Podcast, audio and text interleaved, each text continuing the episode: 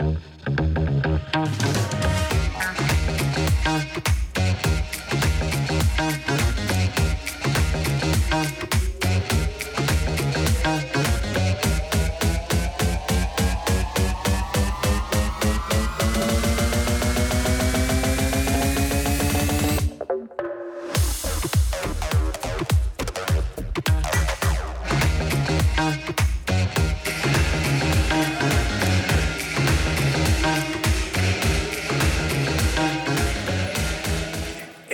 that just keeps going. Yeah. So, you know, I'm, I'm, we're, we're, coming to the end of our Live Like Jesus series today, and it's been a great series. We've really enjoyed preaching it. But I th- tell you, the thing that I'm going to miss most about it is that bumper music. Like, baseball players have walk in music when they're coming up to bat. I think preachers need walk in music too. And that's been some, some great walk up music over the last eight months. Yeah. Eight weeks. That's it. Hey, let me pray. Father, uh, as we come into this moment, um, Lord, I pray that our heart and our affections will be turned towards you and what you want to do in our lives, how you want to take this faith um, that we have, that you have given us, and and use it not just for, for us, but to really allow our faith and our lives to make a difference in the lives of others. We live in a world that is just, it is hurting and it is broken, and you have mobilized your people, your church, to go out and to make a difference. And so, Father, may this be a church that takes that call seriously, not just as, as a body of Christ, but as individual members of it, that we will understand that, that being a part of you is not just what we do on Sunday mornings, it's about how we live out our faith every day of the week to make a difference in this world for you, for your kingdom. And we do that, Lord, by serving others. And so may our hearts just be attuned to you and what your Holy Spirit wants to teach us this morning. And I pray this in the name of Jesus. Amen. So, on the evening of March 20th, 2012, I received an email uh, that changed our family forever. There's a lady in our church named Julie, and she just simply wrote, Hey, Sean, can you give me a call in the morning? Uh, there's something that, that I want to talk to you about. And so there wasn't really any other context to the email than that, other than just, hey, call me in the morning. And so, not knowing what the call would be about, I just prayed for Julie, I prayed for her family, and I prayed for wisdom for, for me, just to have the right words to be able to, to say to her. And so the next day was Wednesday, and I called her, and Julie took my, my call. And uh, after a little bit of small talk, she said, So, Sean, I've, I've got a question for you. She said, I know that you and your wife are foster parents, but have you ever considered adoption? And I gotta be honest, it's not at all where I thought that conversation was going to go. And so I was a little taken back by it. And I said, well, actually, we, we have. I mean, not, not only, you know, Julie knew a little bit of our, our own personal struggles and our journey through foster care and all of that. Not, not only because of that, but just because we, we feel like, you know, this could be where the, the Lord is, is leading us as a family. And so I said, you know, we, we might be interested. Tell me why you're asking me this. And she told me about her 17 year old niece, Olivia, who was pregnant. And she knew that she would not be able to provide a family for this child that the child deserved. Um, but she, she knew that uh, she had to do something quickly because at this point she was six months pregnant.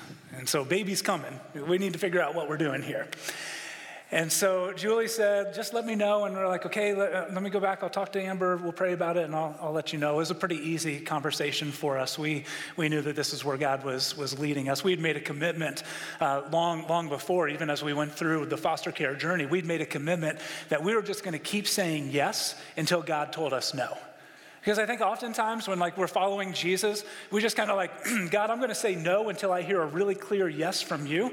And we're like, you know, we're just gonna we're gonna flip that. We're just gonna keep saying yes until we hear God say no. And so for us, it was, all right, let's see where this goes. And that next Sunday, March 25th, 2012, Amber and I met with Olivia at a Starbucks in Terre Haute. And Olivia, at the end of that conversation, said, I want you guys to provide a family for this child that I can't. It was just one of the best uh, pieces of news that we had ever heard. We were so excited. We were driving back. We were living in Owensboro, Kentucky at the time. We were driving back from, from Terre Haute to Owensboro, and we were just elated. Uh, but somewhere between Sullivan and Vincennes, it hit us whoa, she is six months pregnant. Like, there's a reason why God gives a nine month heads up that a baby's coming. And like, we need to get busy. You know, not only do we need to start getting ready for a baby, but we need to um, start the, the adoption process and all of the work that goes into that. And if you've been through it, you know that can be just exhausting the amount of paperwork and home studies and everything that you have to do. And, you know, this was a, a, involving two states, which was only going to complicate it. But we just started praying, God, make a way, make a way, make a way. And He did. God opened up so many doors for us, He cleared so many paths, uh, which is really good because on May 12th, 2012, Adeline Olivia Green was born, seven weeks premature. And uh, so we were so blessed. we were so blessed to be able to be in the hospital when she was born and to be the first ones that got to hold our newborn daughter. And so the, the hospital, you know, again, she, because she was born seven weeks premature, um, there was a hospital stay that was, that was, you know, coming up. And in fact, she ended up being in the NICU for four weeks. And during that first week, the hospital was so generous. They were so gracious. They're like, hey, we'll put you up in a room here in the hospital. Um, that way you can be close for, you know, to feed her and to hold her and to change her diapers. And we're like, yay, we're parents. All right. So we went and we stayed in the hospital um, room for that week and we got to to take care of our daughter. And, you know, it was just a mix of late nights and early mornings and, uh, you know, just the stress of like filling out all of the, the adoption paperwork. Uh, and it just all kind of caught up to us. And Amber just was not feeling really well. And, and Adeline was born on a Saturday. That following Saturday, I said, you know, I just need to get out of here and go get some fresh air. And so I went on a run and I came back.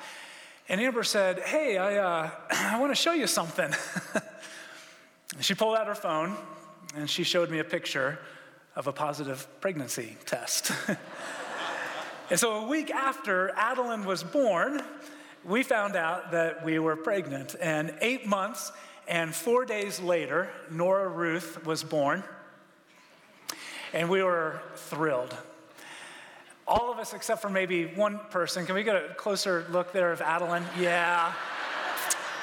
Yeah. That, that's the look of what is this thing and how do we return it? I think Nora's actually in this service right now, who was the, the little girl that was born. And Nora, we love you. That wasn't how we felt. Uh, we, we're glad that you're a part of our family. The last seven years have been just a roller coaster ride. It has been uh, full of ups and downs, but it's been so good. We would not trade it for anything in the world. And in this journey for us, it started not when Julie sent that email, not, not when we went through our own pregnancy struggles, not even when we decided to go through foster care um, courses and become foster parents. This journey for us started all the way back one night when we made a decision. We want our lives to make a difference in the lives of at risk children. Like, whatever that is going to look like, God, we are going to say yes until you tell us to say no. And so we want our lives to make a difference in at risk children. And, and we started looking around us and we saw all of these families that, that were surrounding us, that, that, that foster care and adoption were such a big part of their story. And these were families that we deeply admired and looked up to for their family and for their faith. We, we were convicted by scripture that challenged us that, that, that, that faith that is pure is faith that cares for widows and orphans in their distress. And in its purest form, faith is about caring for widows and orphans in their distress. And we were motivated by the thought that when you really get to the essence of the gospel, when you really get to the essence of the Christian faith, the message that you find is that a loving God adopted us into his family yeah. through the blood of Jesus. So we thought, what better way to live out our faith than to serve at risk families and children? God's been taking us on a ride ever since. In November is Adoption Awareness Month. And if you're here today and you've been considering adoption, uh, if you are maybe currently going through the process of adoption, um, maybe you know someone, love someone who is going through that right now, We want to let you know that as a church, we want to come alongside of you, uh, not just to pray for you, not just to provide you emotional and spiritual support, but I love this. I love this about our elders. Our elders have, have set aside a portion of our budget every single year so that we as a church can financially come alongside of families who are entering into the adoption process. And so, if that's you and, and you would like to, to, to, take advantage of that, we want to come alongside of you. There's, there's an application process, and if you're going through the process, you're like, oh, great, another application, yay. But this one won't cost you like $500 to fill out, okay? I promise you can fill that out. You can pick it up in our lobby this morning. It's just a process that we go through so that we can have good accountability on that, and, uh, and, and, we'll see if we can come alongside of you and help out with that. But we want to be a church that supports um, adoptive parents, uh, not just emotionally and spiritually, but also financially. So check, check that out. And if you're here today and you're like, you know, I don't know that really adoption or foster care is, is what God has for me, but I want to serve uh, these at risk families in some way, then, then we've got a great service for you today. I'm looking forward. We, we, you can tell with the chairs here, it's going to be a little bit unique. Uh, we've got some folks who are engaged in this that just want to share with you what they're doing and how you can partner and join them in that. And all of this is because we are coming to the, the, this, the finale of this series called Live Like Jesus. And I'll tell you, I cannot think of a better way to end a sermon series on what it's like to live like Jesus than to talk about how we have been sent out into this world to serve others. We've been sent out into this world to serve others. We've been saying all along throughout this series that uh, the word discipleship you know, we make it a lot of different things, but really, when you get down to the heart of it, the word discipleship means becoming like Jesus in attitude and in action. Uh, that's it. It's just becoming more like Jesus in our attitude and in our action. I gotta be honest, I don't I cannot think of a better word to describe Jesus' attitude and action than the word servant. If you really want to just capture who Jesus was in one single word, there is no better word in our English language than the word servant to capture Jesus' attitude and action. And if you want to really pinpoint what does it mean for us as a church to live like Jesus, not just here when we sit in the pew and we worship, but when we go out into this world, what does it mean for us to take on the attitude and action of Jesus? There is no better word to describe that than the word servant. Jesus tells us that this is how he came. In fact, in Mark chapter 10, verse 45, Jesus says, For even the Son of Man did not come to be served, but to serve. Did not come to be served, even though Jesus had every right to demand that we serve him. He left his throne in heaven, came down and walked amongst us, but Jesus says, I did not come to be served, but to serve and to give my life as a ransom for many. In this prayer that Jesus uh, prays in John 17 that we've been studying over the last several weeks, we, we get this inside look into an intimate moment between the Father and the Son. And Jesus says, As you, Father, sent me into this world, I am sending them.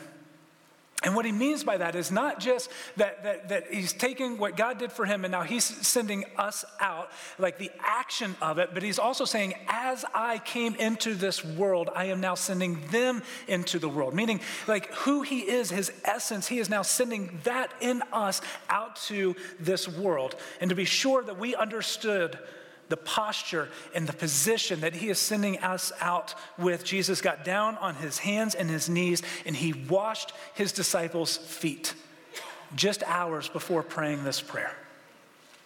And this is what he says He says, I have set you an example that you should do as I have done for you. I've set you this example of humbly serving others now you go and do it. He's saying, Go and serve. Serve others how I have served you. Put the needs of others above your own, just as I have put your needs above mine. Jesus, who was sent to serve, is now sending us out into this world to serve others. The entire premise of this series that we've been in for the last eight weeks could be boiled down to this one simple statement. If you want to live like Jesus, go out and humbly serve others. That's it. If you want to truly live like Jesus and take on his attitude and his actions, then go out into this world and serve others. Amen. Have a great day. Like we can just wrap it up right there. Oh, but I've got more. All right, hang tight. If you want to live like Jesus, go out and humbly serve others. And, and one of the most impactful ways that you can do that is by serving at risk families, coming alongside of those who are, are doing it. And I am so excited today for you to hear from some, some good folks who are doing this. So, would you please help me welcome to the stage Greg Butler, uh, Ben and Angie Geiger, and Cindy Tyree? Guys, come on up.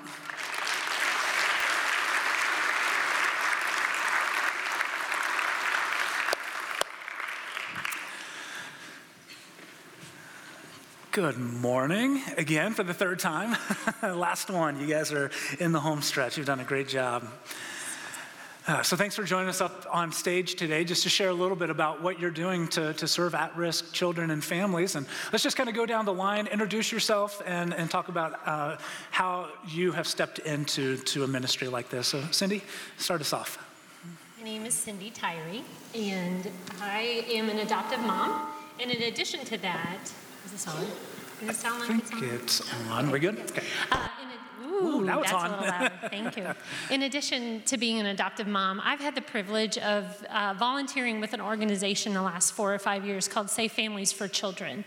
And if you don't know what Safe Families for Children is, it really is a movement of volunteers, really the body of Christ, that provide a safe place for kids when a parent who is facing crisis, whether unemployment, homelessness, hospitalization, or something else, call for help. They're voluntarily calling and asking, um, Can you help me? And so we have host families who host kids in their homes while parents deal with crisis uh, with the goal of reunification and kids getting to be with mom and dad after the crisis is over. So it's been a great privilege. Very good. Thank you. Angie. We are Ben and Angie Geiger, and um, we do foster care. So we do temporary housing for kids who have been removed from the home and um, are kind of in that process, seeing if they'll be reunified, or the other option is that they'll go pre-adoptive eventually. So that's how we serve. We've done it for about two years now, and it's been awesome. Um, I'd say about five kids come through if you, talk, if you count respite care. So just in two years, a lot of great experiences. It's been awesome. My name is Greg Butler, and I'm a, a CASA, a court appointed special advocate for children with a 100% focus on the children. So, Angie and Ben, share with us what got you into becoming um, foster parents and just entering into this, this journey of providing care for children in need. Okay, so so this one's kind of on my shoulders, but he's been amazing to walk with us. Um, but from the time I was really young, we did kinship care for my cousins uh, who were removed kind of on and off as my aunt struggled with addiction. And um, I told them at the last service, I think I was maybe five or six, and sharing a room with my cousin. And I remember just kind of being up, laying in bed, thinking, if she wasn't here, where would she be? And the idea of just a kid, because I was one, kind of just going to a stranger's house, like here, this this is better somehow, um, just didn't really resonate and make sense to me. And then as I got older and was learning more and more about it, I just knew it was a way I wanted to help and serve when I was older. So when we were dating, even then, I, I was. Um, God had laid it so heavy on my heart. I knew I couldn't ignore that. It was it was going to be something I'd have to follow through with. So, trying to be fair with someone I was dating, I just kind of said, at some point, I'm going to do foster care and hopefully adopt. Are you on board with that? Because if not, like we really can't take this any further. Um, which graciously, he's always been super supportive. Um, and I. She's very attractive. no, so, and for me personally, you know, I've never, calling, you know, is a word. I went to a Bible college. People always use that term calling. I've never specifically felt called by God to necessarily a specific direction. Um, but the one area I do feel specifically called is I'm supposed to obey my Father. Um, I'm supposed to obey my Heavenly Father.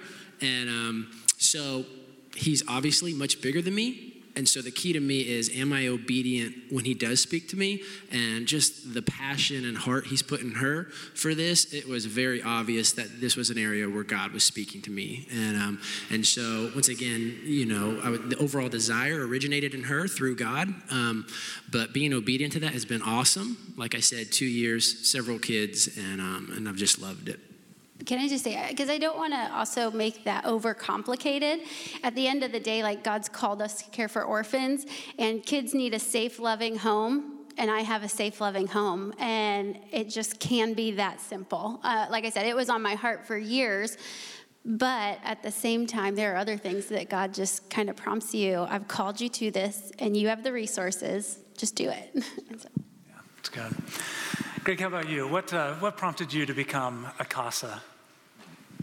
Well, as a Christian, I feel I'm filled with the love of Jesus. And I feel I've been blessed with a servant's heart. I've served 20 years the, as a U.S. Marine, I've served 22 years in law enforcement. And no matter where I've been, I always felt led by God to serve within my church and always had a position to serve in the church. Well, when I retired from my job a couple years ago, um, God said He wasn't done with me yet and, and led me to be a CASA so I could serve the children. And the children, they're being the most vulnerable and the most innocent uh, members of our society. Uh, sometimes some things happen and incidents occur where they are removed from their homes and placed in loving foster care. And as a CASA, we are the advocate, we're the voice for these children within the courts within the processes that they may have to undergo, the services and the programs. But mainly we take on the uh, rights of those children and advocate for them in courts to the judges and the lawyers and whatever that might be. Because there's only going to be uh, two possible outcomes for their future. One is possible reunification with the family, which would be good to have parents raise their own children. But unfortunately, um, my experience has been that. Uh, from what I've seen and what I've experienced, is that doesn't happen very often. And the other alternative is uh, termination of parental rights and make the children eligible for adoption. Now, you might ask, does the CASA really have any impact with any of this? Because we're just volunteers. Well, I can say for a fact that yes, we do. I've had judges tell me face to face that the first report they will read before we go into court is the report from the CASA. Why? Because that's not it's not a job for us. We're doing this because of the way our heart is toward these children. And they know we're going to tell them straight. And we know we're going to come up with the best alternatives and recommendations for the future of these children. And yes, CASAs do have an impact. That's right. So, Cindy, share with us just a little bit about what Safe Families does, and maybe a story that captures, uh, like, just a, a, time where you've seen all that come together to serve a family well. Sure. So, um, Safe Families, there's a lot of different roles that you can play. Um, one of the key roles is the host who hosts kids in their homes anywhere between a night to three to six weeks. It really varies upon the crisis. Um, you can also play the role of a family coach, which is what I've had the privilege of getting to do. You don't have to have a social work background, you get training, and you get to um, really walk alongside the parent in crisis, uh, encourage them, pray for them, literally walk into a building that might be a great resource for them, pointing them in the right direction. You also get to love on the host families and make sure they and the kids they're hosting and their own kids, if they have them, um, are doing well. Um, there are other roles that you could play a family friend, a resource friend. You can come and ask more questions about those at the kiosk later if you'd like. Um, one of my favorite stories to share is about a sweet mom named Stacy. Stacy's a single mom that raises two kids on her own, and um, one summer, a couple summers ago, before school started, but towards the end of the summer, um, she had no option for one of her kiddos for daycare, for camp. And if she took more time off of work, she would lose her job. And then ultimately, that would mean she would lose her housing. Domino effect after that. Yeah. Definitely, definitely. So she called Safe Families and asked for help, and we matched her with a host family that um, cared for her kids during the day because she just really needed help during the day. Some, most of our hostings are overnight. And um, that host family kind of became like a uncle and aunt to Stacy's kids and um, really extended that support network that Stacy didn't have previously. And um, the host family invited Stacy and her family to their church, and they've gotten connected. Stacy's joined a women's Bible study, and they've gotten to hear about the love of God through this whole process. Yeah, pretty cool. That's a really cool story to see how just all of these services coming together to save a family from getting into a system that's, that is good. And I think it really is trying to do the best for the families and the kids, but that can really become complicated once, once they're in it. Yeah. Angie, what would you say to somebody who is considering, um, whether it be becoming a foster parent, a CASA, maybe safe families, even adoption? What would you say to somebody who's considering that right now? My first thought is always pray a lot about it because these are all really big commitments, but they're really amazing commitments, things that have uh, the capacity to make huge impacts. So definitely a lot of prayer. We have all kinds of paperwork. Ask questions. Don't you don't have to jump in blindly. Uh, but with that being said, if if you do feel like God is nudging you that way, uh, please be obedient to it because He will fully equip you whatever you need. He's not going to call you to something and then leave you hanging. Um, I've said before, it's only as it's only scary to the degree you don't know God. Uh, he will, perfect love drives out fear. He will take away that fear if you're just willing to trust Him. Um, with that being said, I know not everyone with their jobs and other circumstances, even the houses, there's regulations. So not everyone can do foster care um, or may not have the time to be a CASA. Uh, but there are definitely, there's always something you can do. So get in touch with us, with the church, with DCS. Uh, look for ways you can serve. Another option is respite care. If you're open to that, that is a short term. Um, they can certify you for that when a foster family might need help for a weekend, or sometimes they don't want the foster kids to travel with us, like on vacation, so we have to find someone that they can stay with. And honestly, it's really scary for us. We love them like our own kids, and I would never send out a mass email like, Who can take my kids for a week, strangers?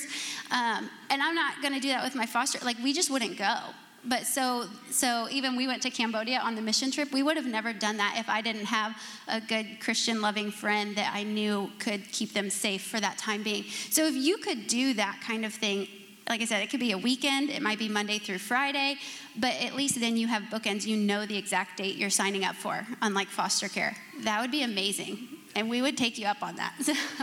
It's a really good first step to come alongside of those who are providing foster care. Very good Greg, any final words to, to wrap us up here? Just that I, I know we all have Jesus' love in us, and that's a great thing, but we need to display it. We need to show the world what Jesus' love is all about, whether it's to help a at-risk family or children, um, or just be a greeter at the front door of your church.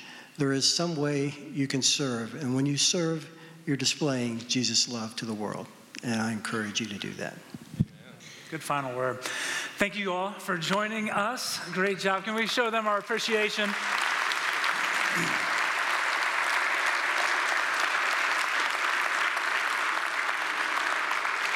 Before we go, there's one, there's one more way that we want to introduce to you of how we can serve. Uh, we're, we're starting a brand new ministry that is rolling out today um, to our, our families of servicemen and women. And I'm so excited about the team that has been working on this and about being able to offer this to our community. And if you want to learn a little bit more about it right now, uh, let's check out this, this video. The purpose of the military ministry here at Sherwood Oaks is really just to let our military families know that resources are available to them and also to give members of the congregation an opportunity to reach out and to help serve those families. A military family ministry really provides community and the support around like our daily lives. So yes, this is exactly what would be helpful when he's gone and I have a 2-year-old and now we have a toddler and a newborn and thinking like really simple things like do you want to take a nap? Like, I'll come over and take your kids. Like, things that you don't necessarily think would be helpful to people feel so helpful when he's gone for military duty.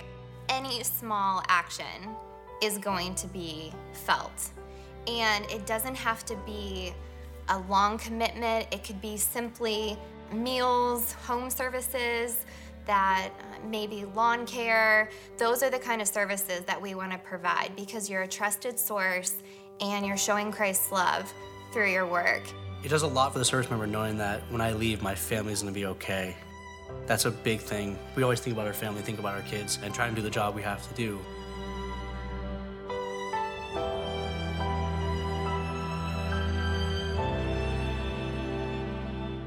The biggest benefits of the Connection Kits will be the opportunity for the military families to record a book or a song for their kids to have while that spouse is deployed. So when he James is gone, we have with Avery like recorded little videos of him like reading her favorite book or like singing her song before she goes to bed when he's been gone for longer periods of time. Having the ability to have something that's like this is a little piece of daddy that she like gets every day is super helpful.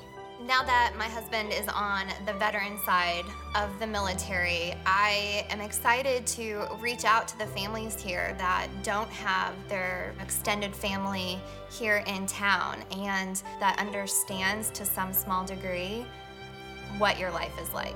And for me, it comes down to two big things. One, prayer for all service members, because it's, it's hard on all of us, and then being there for my family. You know, when I'm gone, I have my brothers in arms, I have, I have my unit, I have my other family, and I'm kind of okay in that area. But for me, it's like praying for us and then making sure they're good.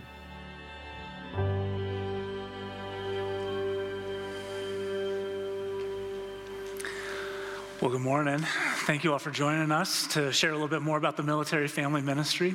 Uh, why don't we just go down, introduce yourself, and, and just share why you have a heart for, for this ministry? Desiree. So I'm Desiree Chenault.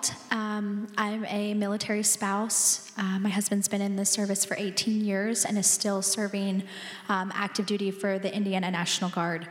Um, I think I just have a heart, um, not only because I've personally experienced um, times of deployment and even just um, he still comes and goes quite a bit throughout the year.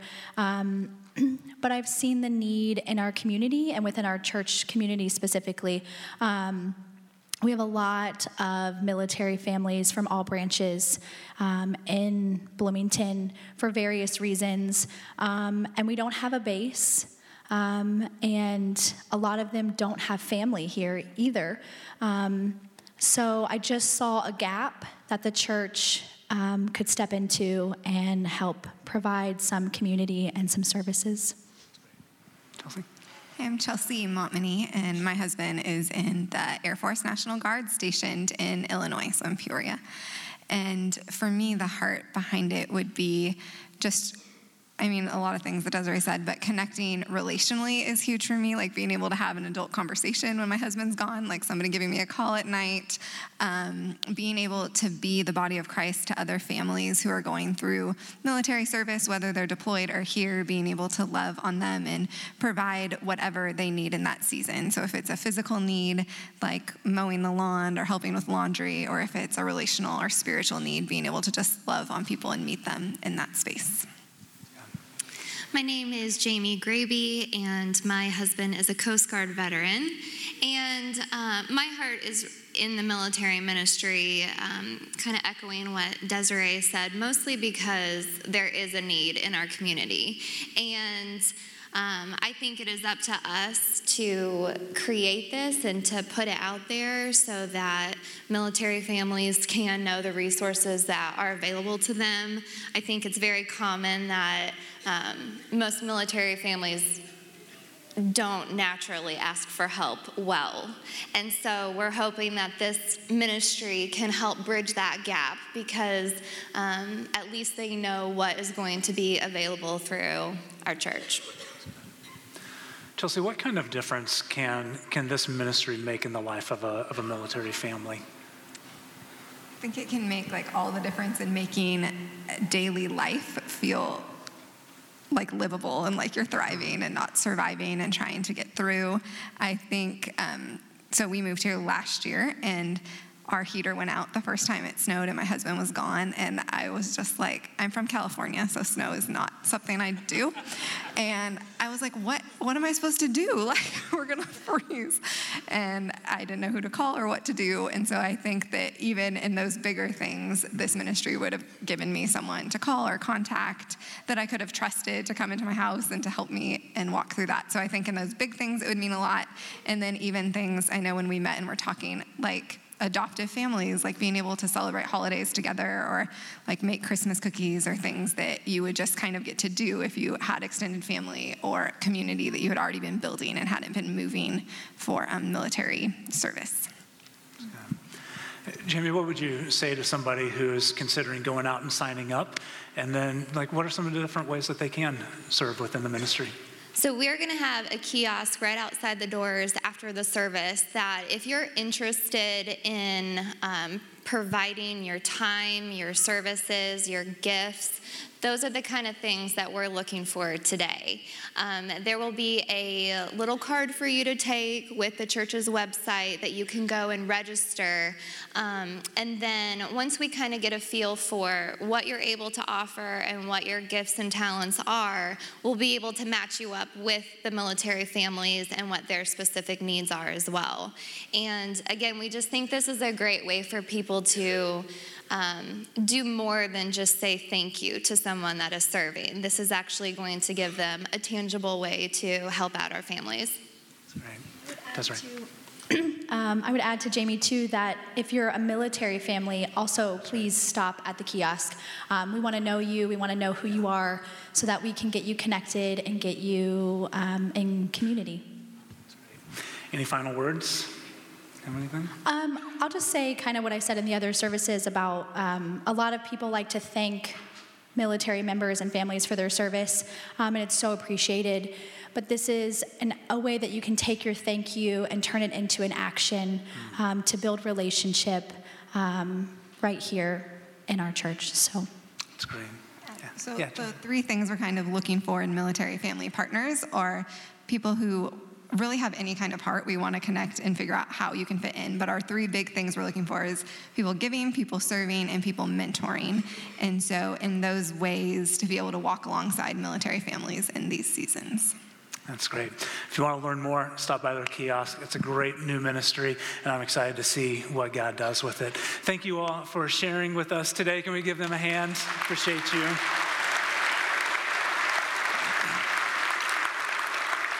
So, one of the reasons why we are rolling out this ministry today is because tomorrow is Veterans Day. And we thought, what a better way to show our appreciation to those men and women who have served than by, by talking about how we are going to come alongside of our active service men and women and care for them uh, when a family member is deployed. But right now, we do want to take a moment in our service to recognize our veterans. And so, if you served at any branch of the military at some point in your life, would you please stand uh, if you're able? Would you please stand? So that we can just acknowledge you, recognize you, and show you our gratitude.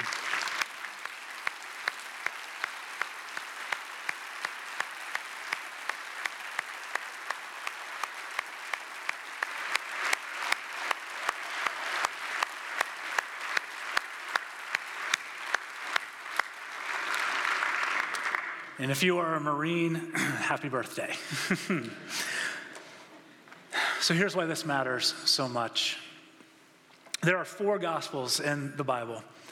If you're familiar with scripture, you know they're Matthew, Mark, Luke, and John. And these are the, the four accounts of Jesus' life. We can read any of those and we can learn about who Jesus was, what he was like, what he did, how he, how he loved.